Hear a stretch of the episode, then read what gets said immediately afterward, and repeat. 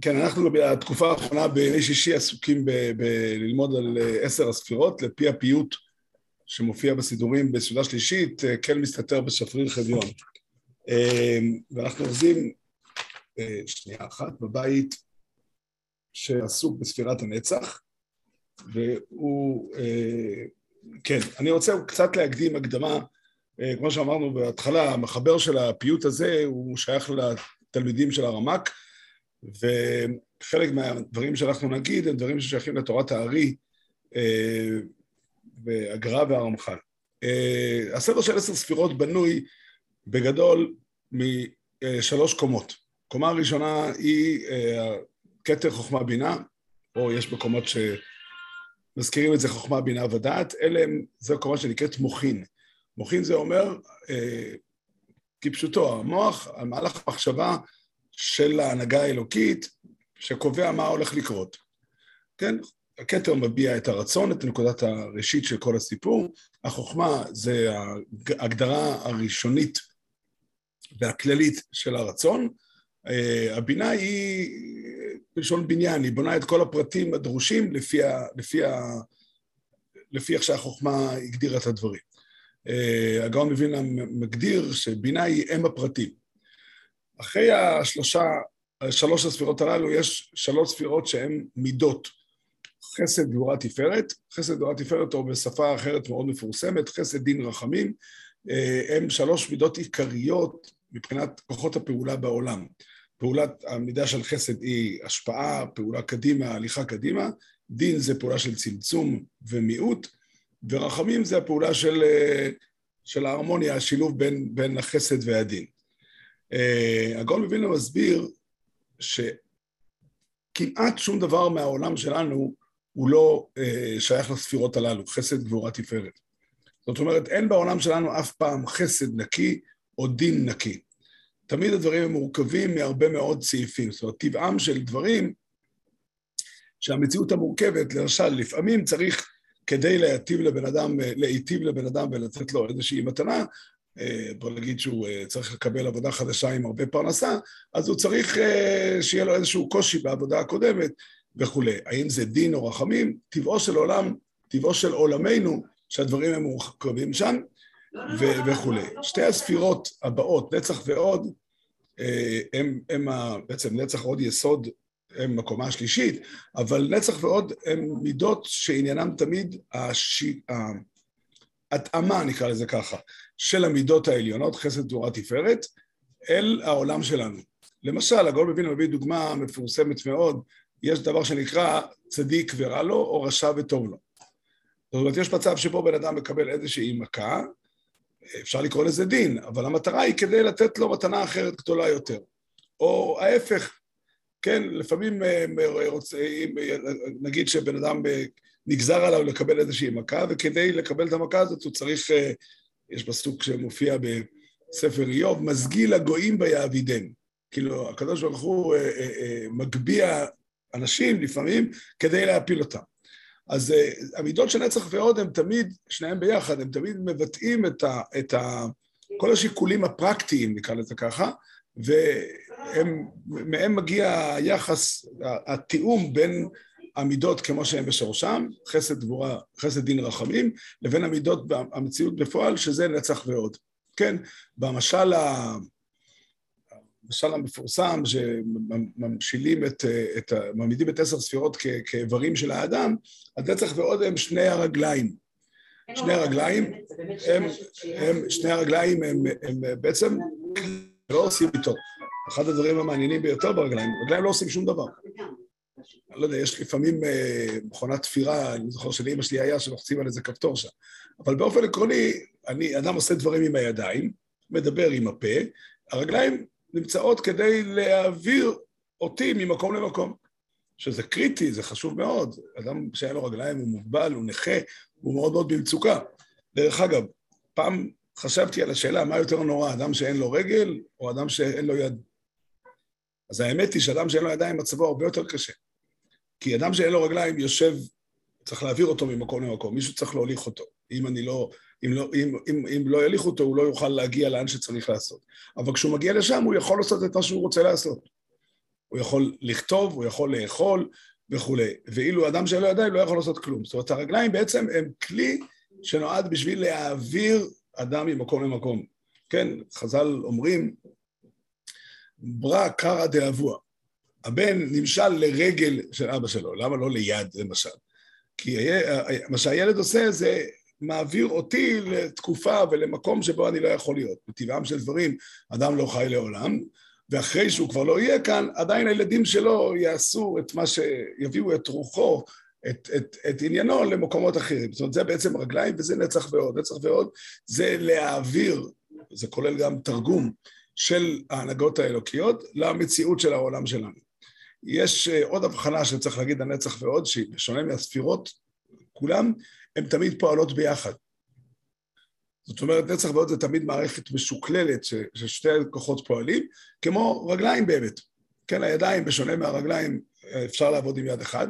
הרגליים, הפעולה העיקרית שלהם, אני לא מדבר על, אה, שוב על אה, המכונת התפירה של אימא שלי שהייתה לוחצת על כפתור, אבל הפעולה העיקרית של הרגליים היא פעולת הליכה, והליכה הולכים עם שתי רגליים, אדם שיש לו רגל אחת, הוא, הוא, הוא לא יכול ללכת בדיוק כמו אדם שאין לו שתי רגליים.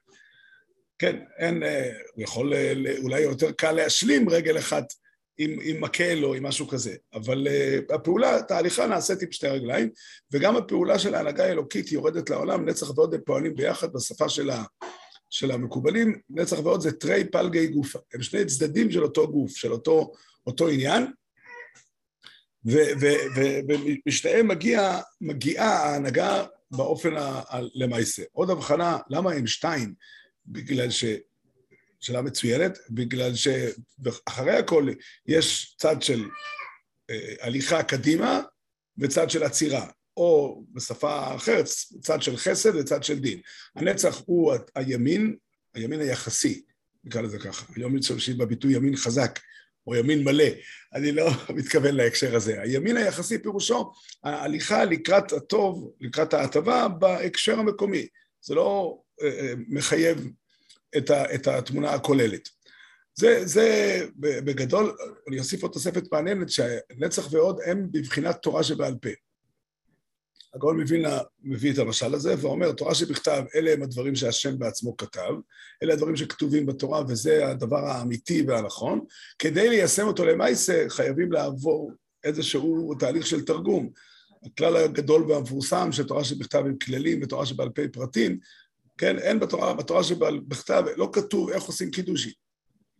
אפשר להראות בתוך התורה שבכתב שיש דבר כזה, יש שלב שבו אדם לא נשא אישה, אלא רק השפה של התורה הרס אותה, והיא אשת איש ו- ו- וכולי, אבל עדיין היא לא אשתו. אבל איך עושים את הדבר הזה? אז יש סוגיות שלמות במסכת קידושין, כסף, שטר, ביאה וכולי, כל זה לא כתוב בתורה שבכתב.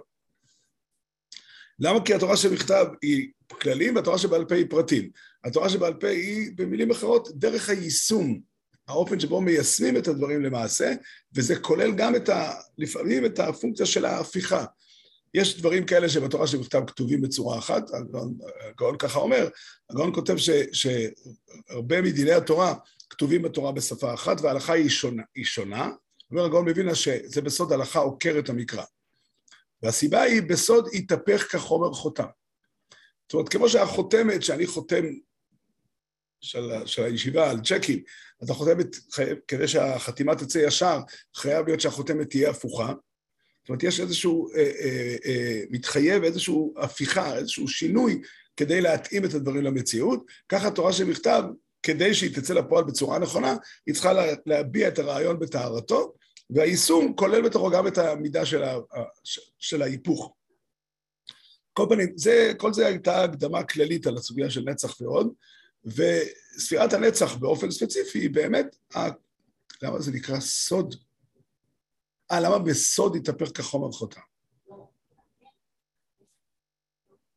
שאלה טובה מדי. אה, אתה יודע למה זו שאלה טובה מדי? כי אני לא יודע תשובה. אה, בסוד התהפך כחומר חותם. מעניין, לא שמתי לב אף פעם להדגשה הזאת של הגר"א. אה, אפשר לנסות לתת רעיון כיוון לרב? כן.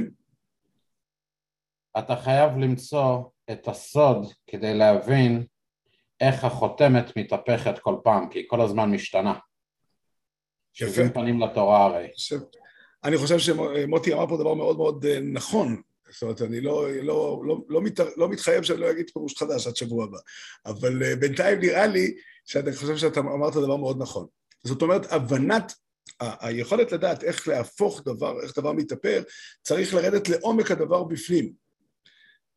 זאת אומרת, אה, רק מי שמבין לעומק, וזה באמת נכון, זאת אומרת, כאשר מבינים מתי אני יכול אה, לקחת הוראה של אבא שלי ולעשות אותה הפוך ולעשות באמת את מה שהוא אמר? רק אם ירדתי לעומק הדברים והבנתי באופן מדויק למה הוא התכוון, ואז אני יכול להבין ולשקול את השיקול של איפה הופכים את הדברים. זה נכון, זה נכון. זה, זה, זה הבחינה של נצח ועוד. כן, כדבר כללי בעולם, נצח ועוד, אה, המידות הללו של נצח ועוד, הם הדרכים שבהם ההנהגה האלוקית, ששורשיה נמצאים למעלה יותר, דיברנו על כתר, חוכמה, בינה, חסד, גבורה, תפארת. היציאה בפועל, הגאון מווילנה אומר שחסד, גבורה, תפארת, חסד, דין הרחמים נמצאים רק בשלמות או בעולם הבא, או במקרים מסוימים, כמו למשל בעשר המכות עם פרעה, שזה דין טהור. כן, מקרים נדירים מאוד, אבל בדרך כלל אין בעולם דין אה, שמופיע לבד ואין חסד שמופיע לבד. כן, בכל... אה, כל חתונה שאדם מחתן את הילד, פה ושם צריך קצת להוציא כסף. כן, אז אה, ודאי שהכלל הוא המתנה היא מתנה גדולה שאדם מחתן ילד, אבל יש צדדים. כן, וכן הלאה, זה טבעו של העולם, זה האופי של העולם, ואלה הם המידות הפועלות. מידת הנצח, באופן ספציפי, היא בתוך האיזון הזה, איפה אנחנו דוחפים קדימה, איפה הולכים קדימה. באופן ספציפי, הפייטן שלנו מצא לנכון לדבר על ספירת הנצח במובן, דווקא במילה המדויקת של המילה נצח. נצח זה היכול, היכולת של הקדושה, היכולת, או יותר נכון, ההכרעה האלוקית לפעול באופן שהקיום יישאר לנצח. וככה הוא אומר, יא זכות אבות יגן עלינו, נצח ישראל מצרותינו ועלינו, ומבור גלות לנו ועלינו, לנצח על מלאכת בית השם. זאת אומרת, בעצם, קודם כל הוא אומר, היכולת להוביל את הדברים. זה שהדברים הולכים קדימה בכל מקום, זו אותה מידה ש... של חסד שיורדת לעולם שלנו ונמצאת פה, והיא דוחפת את הדברים קדימה. כן, גם ספירת ההוד במובן מסוים מתכוונת לאותה מטרה, אבל היא אחראית על החלק של העיכובים, נקרא לזה ככה. אבל ספירת הנצח באופן ספציפי היא זאת שפועלת כדי לקדם את הדברים קדימה, וזה מאוד מאוד מודגש דווקא בגלות, כן? לא... אה, אני לא חושב שהפיוט הזה נכתב כדי שילמד אותו בבין המצרים, אבל אה, אם זה כבר יצאנו ללמוד אותו בבין המצרים, אז זה נכון הדבר הזה, שהיכולת שה, להעביר את המציאות של הגלות ולפעול בתוך הגלות כדי לקדם את הדברים קדימה, שבכל אופן התהליכים, עם ישראל ילך למקומות הנכונים, ושהקדושה תלך ותתקדם, שהתורה תאיר בעולם, כל הדברים האלה הם, הם שייכים למידת הנצח, הכוונה היא אותה בחינה, הוא לא ירד, הפייטן לא קיבל על עצמו אחריות, תקרא לזה ככה, לפרש את הספירות בשורשם ובעומקם בפיוט, אלא הוא תפס בכל פיוט נקודה שמתאימה לבקשה, מתאימה לשבח, וכאן הוא בחר את הבחינה הזו שהנצח זו ספירה שמובילה את העולם קדימה במציאות שלנו במיוחד, ומבור גלות דלינו ועלינו. כן, כן, אין, אין, אין, נצח זה הביצוע של החסד, ממש כך, אבל צריך להבין שזה לא ביצוע נקי, זה לא שמה שנמצא בחסד יוצא אוטומטית, אלא מביאים בחשבון את כל המערכות השיקולים המקריות והספציפיות ואת כל התנאים. לפעמים בן אדם יש לו איזשהו אה, אה, רצון, למשל, לסדר לעצמו את העניינים לבד. כן, רצון הגיוני, חיובי, טוב וכולי. הדבר הזה עוצר אותו מלקבל מתנה גדולה. לפעמים, אני לא, אני סתם מצייר לעצמי דוגמה. כן, אז צריך בעצם להסביר לו שהוא לא יכול לבד. אז בשביל זה נגיד שהוא מאבד איזשהו ארנק או משהו כזה. כן, אני, אני מצייר ציור מהדמיון, החיים מלאים בציורים כאלה הרבה מאוד פעמים. הרבה פעמים בן אדם לומד משהו, אה, לומד משהו מאיזשהו מקרה, והדבר הזה מביא אותו למקום גבוה וטוב. אז אה, זה המורכבות של הנצח, אבל באופן כללי ההליכה קדימה בכל מצב שייכת לספירת הנצח, ומבור גלות דלינו ועלינו, התקווה שלנו, השאיפה שלנו לצאת מהגלות, הביטוי בור גלות הוא ביטוי חריף. אה, אה, אם אני לא זוכר, יש פסוק, אה, פסוק בתריעשר, תן לי שנייה חרייר, אם אני לא טועה. אה, נשפט ממני הפסוק, אה, שילחתי אסורייך, שנייה, אולי אני אביא שנייה את הנביא.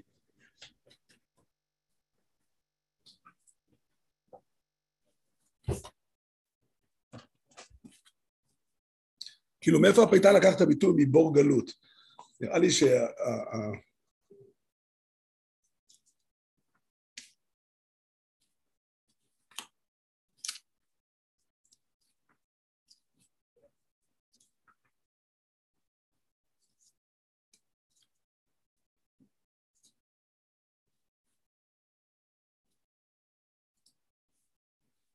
לא יודע, אולי לא כדאי לחפש, אני... גם את בדם ריתך שלחתי עשרך מבור אין מים בו. כן, יפה, מי זה? זה הידע שלך, אוריאל, או שאמצעי דיגיטלי כלשהו? כל פנים, כך או כך, תודה רבה. אז אה, כן, אה, הגלות משולה לבור, אפשר לקרוא לזה ככה. בור, קל מאוד להבין את הקונוטציה, את, ה, את, ה, את השפלות של אנשים שנמצאים בגלות. לפעמים אנשים נמצאים בגלות אה, יפה כזאת, ויש הרבה רווחה, אבל הגלות בשורשה היא בור, בור עמוק מאוד, בור שקשה לצאת ממנו, בור שאין שם את התנאים הדרושים לחיים, לפעמים יש שם, בפסוק כתוב אין מים, ואנחנו מכירים את הגמרא במסכת שבת שאומרת על הבור אה, של יוסף, שהיה בור בלי מים, אבל נחשים ועקרבים יש בו, ובור גלות לנו ועלינו לנצח, ומה שאנחנו רוצים לעשות, לנצח על מלאכת בית השם. זאת אומרת, יש פה קונוטציה מאוד מעניינת, שהאופן שבו הגלות יוצאת, הגלות, מה שחסר בגלות בעיקר זה, זה גילוי שכינה, ולכן אנחנו מבקשים לצאת מהגלות כדי שאנחנו נעמיד וננצח על מלאכת בית השם. המלאכה להעמיד את הקדושה בעולם, להעמיד את השראת השכינה בעולם. אה, אני רוצה אה, לנצל את, ה, את, ה, את ההקשר הזה כדי לומר כמה משפטים. כן, אה, השראת השכינה היא היסוד של הכל. היא היסוד של הכל. השראת השכינה בצורה המקורית שלה, בצורה המקורית שלה מתוארת בתורה באופן רחב מאוד, איפה שהקדושה מופיעה בעולם, בכל מקום, בכל מקום בתורה אנחנו מכירים את הדבר הזה, חלק מאוד משמעותי. אנחנו הרבה פעמים קוראים את הפרשות האלה וזה נראה לנו קצת אה, מפורט מדי, עם המון המון פרטים טכניים, אבל הסוגיה של השראת השכינה היא הסוגיה המרכזית בתורה. ממעמד הר סיני, מקבלת התורה, משה רבנו עולה ל-40 יום, ושם הוא מצטווה על הקמת המשכן, תרומת תצווה, והמשמעות היא שזו התכלית של מתן תורה, שהקדוש ברוך הוא ישכון בתוכנו, וכל החיים שהתורה מדברת עליהם, זה בנוי על זה שהקדוש ברוך הוא מתגלה ומדבר איתנו, יש נביאים בתורה, יש, אה, יש מושג שנקרא סנהדרין, כן, שאומנם הוא לא נבואה, אבל בכל אופן הוא שוכן במקדש, ומשם אלוקים ניצב בעדת כל בקרב אלוהים ישפוט, שהשכינה שורה בבית הדין ומשם מגיעה התורה לישראל אה, וכולי. והגלות, עיקר עניינה של הגלות, יש לה הרבה פנים לגלות, אבל עיקר עניינה של הגלות זה שהשראת השכינה נעלמה. הגמרא במסכת גיטין אומרת, אנחנו תמיד מזכירים את הגמרא הזאת, גמרא, תמיד יש לחז"ל את היכולת לנסח את הדברים בחדות, בבהירות, בעוצמתיות, בלי לחשוש מי כמוך באלים השם, מי כמוך באילמים השם. הקדוש ברוך הוא גזר על עצמו אילמות, זו הגלות, ותפקידנו הוא, אפשר היה לחשוב שתפקידנו הוא להסתדר בלי גילוי שכינה, אבל זה לא נכון. תפקידנו הוא להתאמץ לגלות את השכינה בעולם שלנו. זו האמת. זו האמת, ואני רוצה נחמד להבטיח ולהגיד שזה מקרב את הגאולה, זה ודאי נכון, רק אני לא כך יודע איך, איך זה עובד וכמה שבועות זה ייקח. אבל, אה, אבל, אה, אבל, אבל הדבר הזה הוא נכון לכשעצמו. זאת אומרת, האדם צריך לחפש, כך כתוב בתורה במפורש, אנחנו נקרא את זה בתשעה באב, שם כתוב, וביקשתם משם את השם אלוקיך ומצאת, כי תדרשה לו בכל לבבך ובכל נפשך. אפשר היה לפרש, שהוא ביקשתם משם הכוונה היא להתפלל על הגאולה, או להתפלל על הצרות, אבל זה לא הפשט. אונקילוס מתרגם, וביקשתם משם ותתבעון מתמן יד דחלתא דהשם אלוקך. זאת אומרת, תבקשו, מהש... תבקשו לא במבחן של תפילה, אלא תתאמצו לצייר, את ה... לצייר בתודעה שלנו את, ה... את הקשר עם השם, להנכיח את השם בחיים שלנו, ועל זה כתוב בתורה, שביקשתם בשעה את השם, הוא מצאת כי תדרשנו, וההמשך כתוב, כי כן רחום השם אלוקיך, לא ירפך ולא ישקיטך, ולא ישכח את ברית אבותיך אשר נשבע להם. כתוב פה דבר נפלא מאוד. כתוב פה שהעובדה שאנשים מוצאים את השם, זה לא בגלל שהם הסבירו את זה נכון. כן, בואו ניקח יהודי כמו הרב אורי זוהר. הרב אורי זוהר דרש את השם, יכול להעיד בכל לבבו ובכל נפשו, אבל דרש את השם באופן מאוד חזק, ומצא אותו. אז אני הייתי אומר, הוא חשב נכון, והגיע לתוצאות הנכונות. כן, כמו אדם שהיה לו תרגיל קשה במתמטיקה, והוא עשה את העבודה בצורה נכונה, הכיר את הכללים, היה לו גם לאורי זוהר אדם גדול שהדריך אותו, ולכן הוא מצא. אבל הפסוק לא אומר ככה, הפסוק אומר שהוא מצא כי השם נענה לו והופיע לו בחייו. הייתה פה התגלות. כן, ולמה השם התגלה? היה אפשר לחשוב שהשם לא יתגלה כי הוא כועס עלינו כבר מדברים אחרים, כי כן רחום השם אלוקיך, לא ירפך ולא ישקיטך, ולא ישכח את ברית אבותיך אשר נשבע להם. במילים אחרות, כשאנחנו מחפשים ומנסים, אם אנחנו מנסים לכוון בתפילה, אם אנחנו מנסים לנסות לחשוב מה, מה השם רוצה ממני בכל מיני סיטואציות, אני חושב, כתוב בתורה כי תדרשם לו בכל לבבך ובכל נפשך, אבל נראה לי שגם אדם שדורש פחות, יקבל פחות, אבל יקבל. כן, השם מופיע בחיים שלנו ומאיר את חיינו בהתאם ל, ל, לרמת הביקוש. ואם ישאל השואל, אולי הקדוש ברוך הוא כועס והוא לא יופיע? אומרת התורה, לא, הוא כן יופיע. כי כן רחום השם אלוקיך לא ירפך ולא ישחיתך, ולא ישכח את ברית אבותיך אשר נשבע להם. זה בעצם הרעיון הזה, ואפשר להכניס את הדברים לכאן, זה בעצם ספירת הנצח. ספירת הנצח, והמילה נצח לא לחינם מופיע פה, יש פה גם במובן של לנצח את האויבים, כן? לנצח את האויבים, לא לחינם לנצח ונצח זה מילים קרובות. כי כאשר האויב מפעיל כוח, ונגיד שראובן מפעיל כוח נגד שמעון, ושמעון יש לו כוח להחזיק נגד ראובן בלחץ שהוא מפעיל עליו עשר דקות. אז מי מנצח בסוף? ראובן. למרות שבעשר דקות אה, שמעון הצליח לעצור. אם שמעון מצליח לעצור את ההתנגדות באופן מוחלט, תמיד, אז הוא עומד, אז הוא גיבור לנצח, והוא מנצח. כן, זאת אומרת, לנצח זה, זה בעצם היכולת להחזיק לנצח, וכיוון שיש מידה בהנהגה, בהנהגה האלוקית שנקראת ספירת הנצח, ספירת הנצח הולכת לכל מקום, ובכל מקום היא מכוונת את הדברים קדימה, כדי שהם אה, אה, ילכו לכיוון הנכון, כמובן, אם בהתחשב בתנאים הדרושים. לא הרי מה שדרוש כדי שהחשמונאים ינצחו את היוונים, כי הרי מה שדרוש שאני אנצח את היצר הרע שלי. כן, זה לא בדיוק אותם כלי נשק וכולי, אבל, אבל בסופו של דבר זוהי ספירת הנצח ובה אנחנו צריכים לדבוק. אה, אה, יכול להיות שאין מנצח. איך אומרים? להישאר לנצח זה סוג של לנצח גם. כן, כי הרי המטרה של האויב היא להפיל אותך. כן, זה נכון שבמובן מסוים יש מאבק שהוא מאבק תמידי, החיים הם מאבק, כן? לא חייב להיות ש... שהמאבק הזה הוא קשה, לא חייב להיות ש... אה, אה, סליחה, לא, אני אתקן את דבריי. לא חייב להיות שהמאבק הזה הוא מר. צריך להבדיל בין קשה למר. לפ... לפעמים קשה הוא גם מתוק.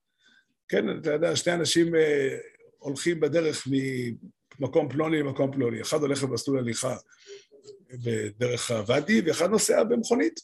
כן, מי היה לו יותר קל? אין ספק שיוסע במכונית יותר קל. מי היה יותר כיף? זה כבר לא בטוח.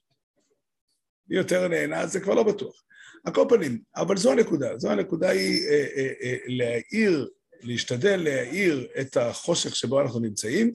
אנחנו לא יכולים בגלות לחכות שהקדוש ברוך הוא יעשה את זה, כי טבעה של הגלות שלא הקדוש ברוך הוא עושה את זה, אלא אנחנו צריכים לעשות את זה. אבל הקדוש ברוך הוא הבטיח שהוא ייענה לקריאה שלנו, לדרישה שלנו, והוא יופיע. ושוב, אני אחזור לסכם בקצרה את הדברים שאמרנו על ספירת הנצח.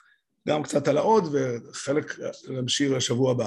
אבל עיקר הדברים, ספירת הנצח והעוד הם שתי ספירות שהן הרגליים, הם בעצם מוציאים לפועל, הם בעצם אה, אה, אה, מעבירים, מתרגמים את, ה, את ההנהגות שיוצאות מלמעלה אל המציאות הקיימת, ולכן זה שם תמיד משתנה ומתהפך ומתפתל לפי המורכבות של המציאות בעולם, שהיא כידוע לנו אינסופית. אמ, באופן ספציפי יותר, ספירת הנצח היא הספירה שדוחפת קדימה בכל מקום, בכל מצב, כדי לקדם את העולם, ועל זה בחר הפייטן לדבר. והוא ביקש, הוא יבור גלות דלינו ועלינו, לנצח על מלאכת בית השם. אה, שאלה מצוינת, יותר מדי אתה שואל.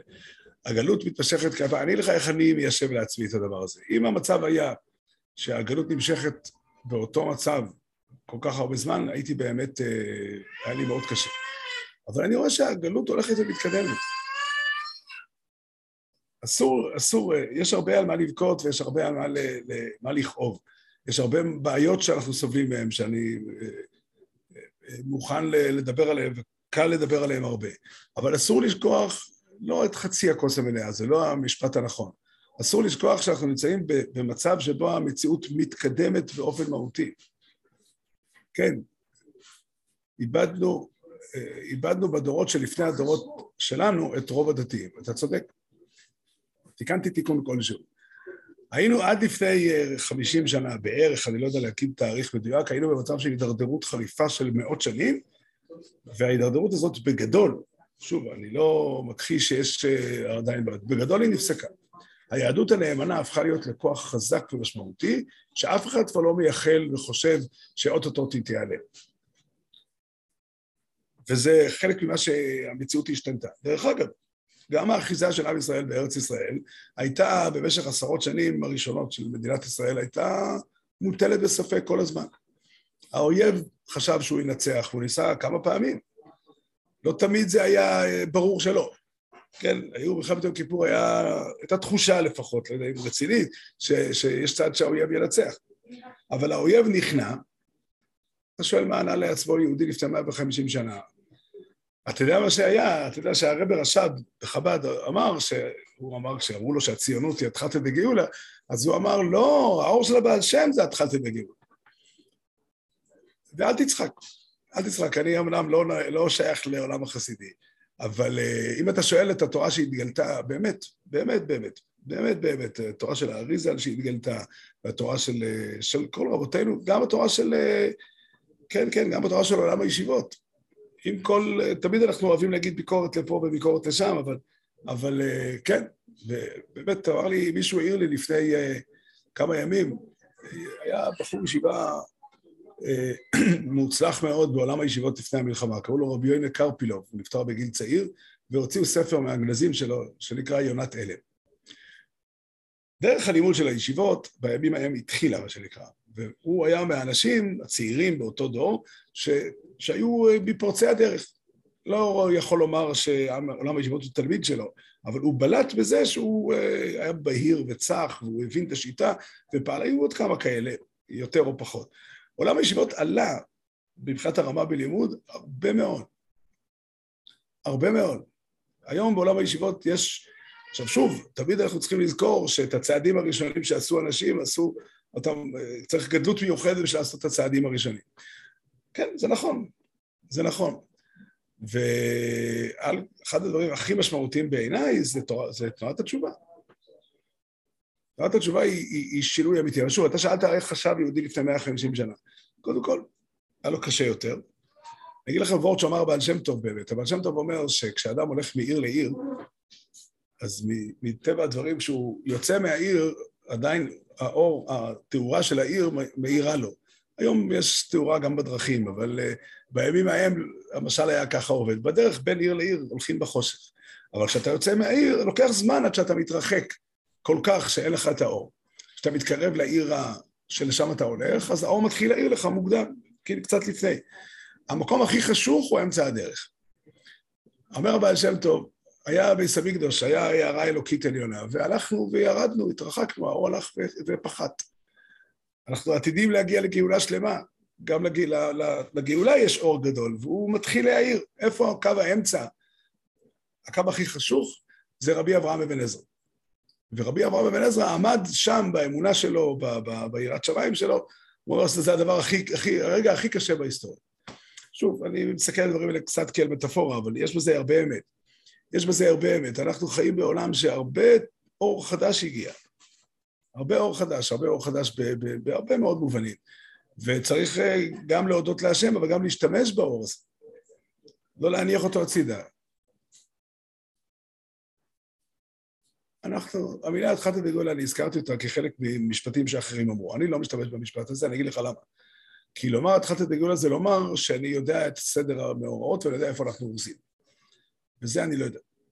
אני יכול להגיד לך שהדברים נראים מאוד מאוד מפתיעים.